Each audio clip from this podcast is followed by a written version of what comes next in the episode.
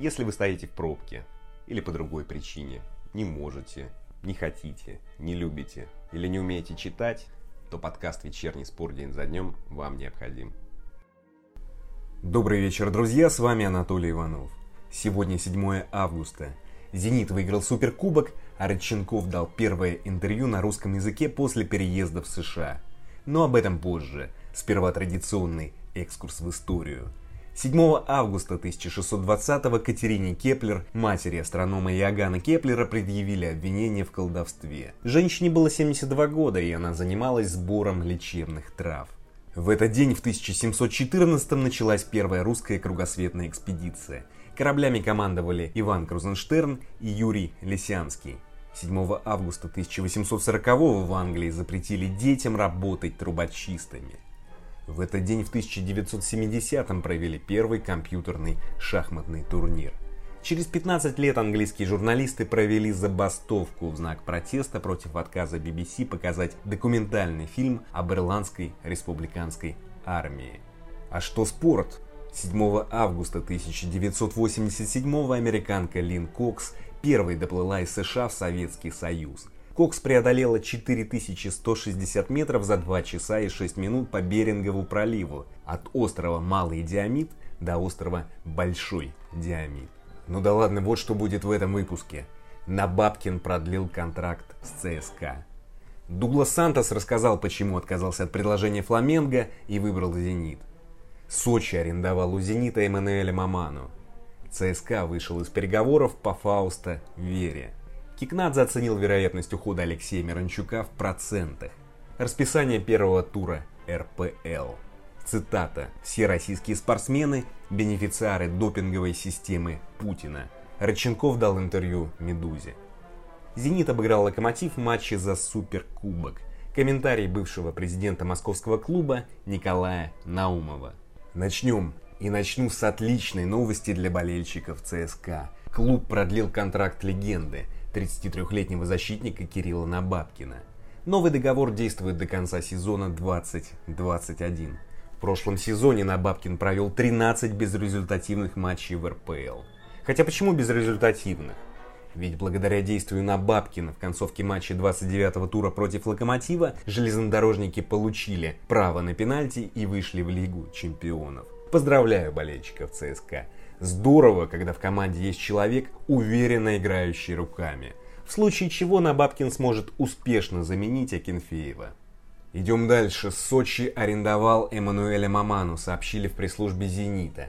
Соглашение рассчитано до конца сезона 2021. В пресс-службе не уточнили, сможет ли «Зенит» отозвать аргентинца зимой. Что ж, друзья, отличное решение для всех. Мамана много пропустил из-за травмы. Ему надо постоянно играть, а сейчас Симак не даст ему необходимого времени. Уверен, стороны обговорили время, которое отведут защитнику в стартовом составе. По потенциалу Мамана сильнейший защитник «Зенита». Я очень удивился, когда увидел его дебютную игру в Петербурге. 21-летний игрок. Несколько дней назад подписал контракт, выходит против «Спартака» при полной «Газпром-арене» и действует сверхуверенно. Да, он привез тогда пенальти, но это добрая традиция новичков «Зенита» – косячить в дебютной игре. Есть шанс, что Мамана восстановится, станет прежним в Сочи, продлит контракт с «Зенитом» и вернется в основу петербургского клуба. Остаемся в «Зените». Левый защитник Дуглас Сантос рассказал, почему в прошлом году, играя во второй Бундеслиге за Гамбург, отказался от предложения Фламенго – Сантос дал интервью Яху Эспортес, который перевели в пресс-службе «Зенита». Защитник сказал, закончив сезон с Гамбургом, я получил от Фламенго предложение о переходе. Агент рассказал мне об этом, но я отказался, потому что у меня был план остаться в Европе на долгое время.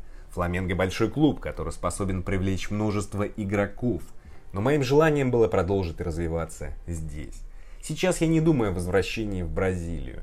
Это исключено. Хочу провести здесь долгие годы и выиграть множество титулов «Зенитом», показывая отличный футбол в Лиге Чемпионов, сказал Сантос.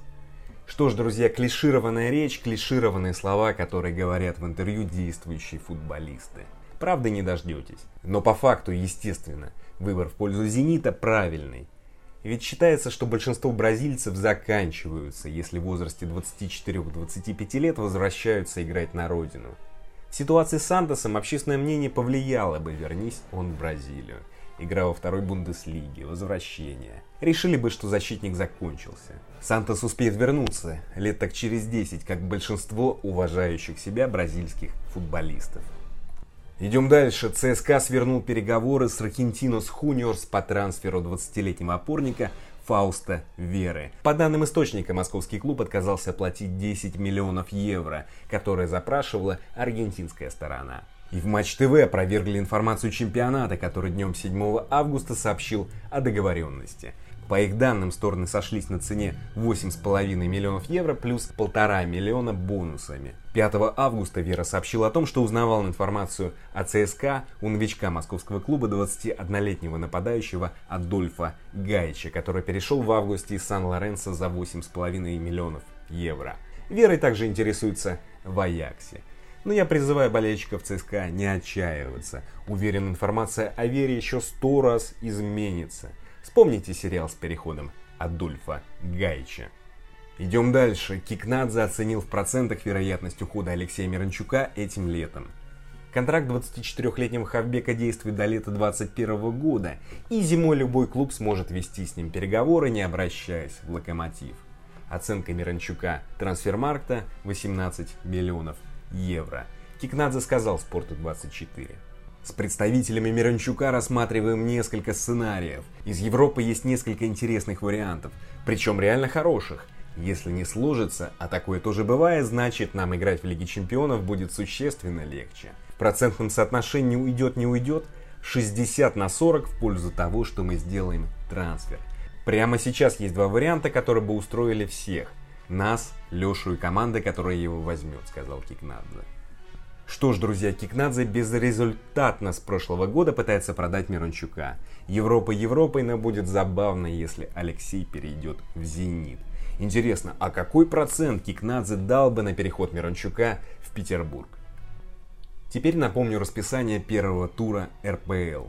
Суббота, 8 августа, 16.00, Химки, ЦСКА. 18.30, Тамбов, Ростов. Воскресенье, 8 августа, 17.00, Уфа, Краснодар. 19.00, Арсенал, Ахмат, 20.00, Спартак, Сочи. Понедельник, 10 августа, 17.00, Урал, Динамо.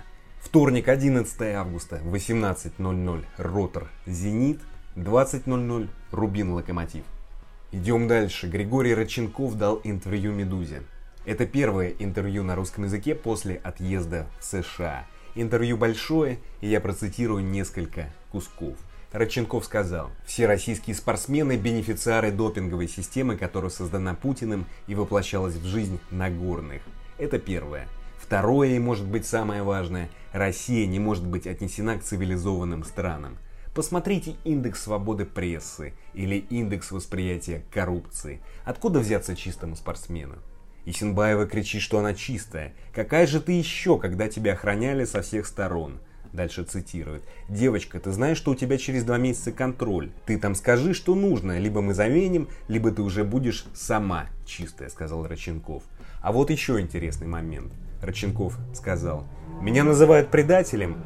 Так они первые предатели. Опустили Россию ниже плинтуса. Патриотничают. И на меня еще показывают пальцем. В каком месте я предатель? Моя страна снова оказалась под тиранией. Сначала большевики захватили власть на 70 лет, убийцы и воры. Теперь вот эта путинская банда, убийцы и воры. А я предатель? Я вернусь еще на белом коне, и будет большой суд. Нюрнберг впереди, знаете. В России все перевернуто с ног на голову. И тем, что они меня называют предателем, я истинно горжусь, сказал Родченков.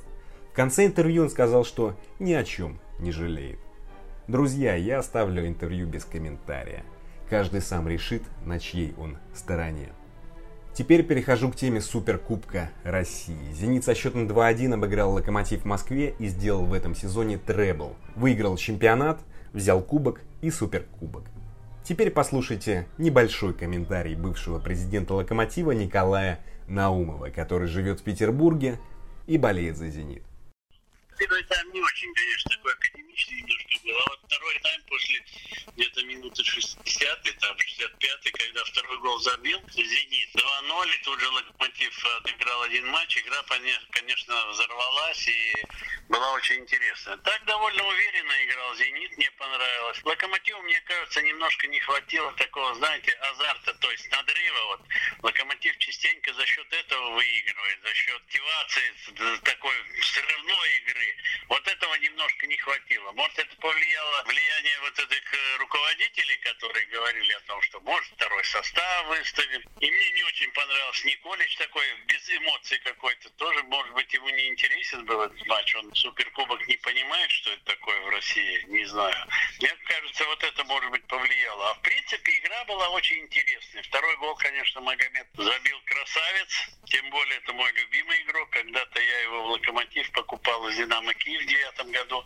Выговор за него схлопотал. За 100 тысяч долларов мы его купили. Мне сказали, что напрасно трачу деньги корпорации, купаю никому неизвестных и, и не очень сильных игроков. Но вот теперь Магомед, видите, какой. И гол красавец забил. Так что мы тогда не ошиблись. В принципе, игра была неплохой. Мне очень понравилось э, в «Зените». Конечно, «Зенит» довольно уверенно играл так, знаете, чувством, с какой-то вроде как превосходство «Зенита». Вот.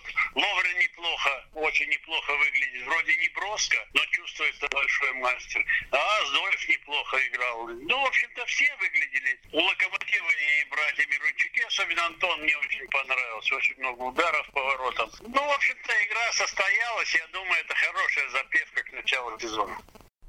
Что ж, спасибо Николаю Наумову, спасибо, друзья, и вам. На этом все, встретимся в понедельник. А теперь немного Моцарта.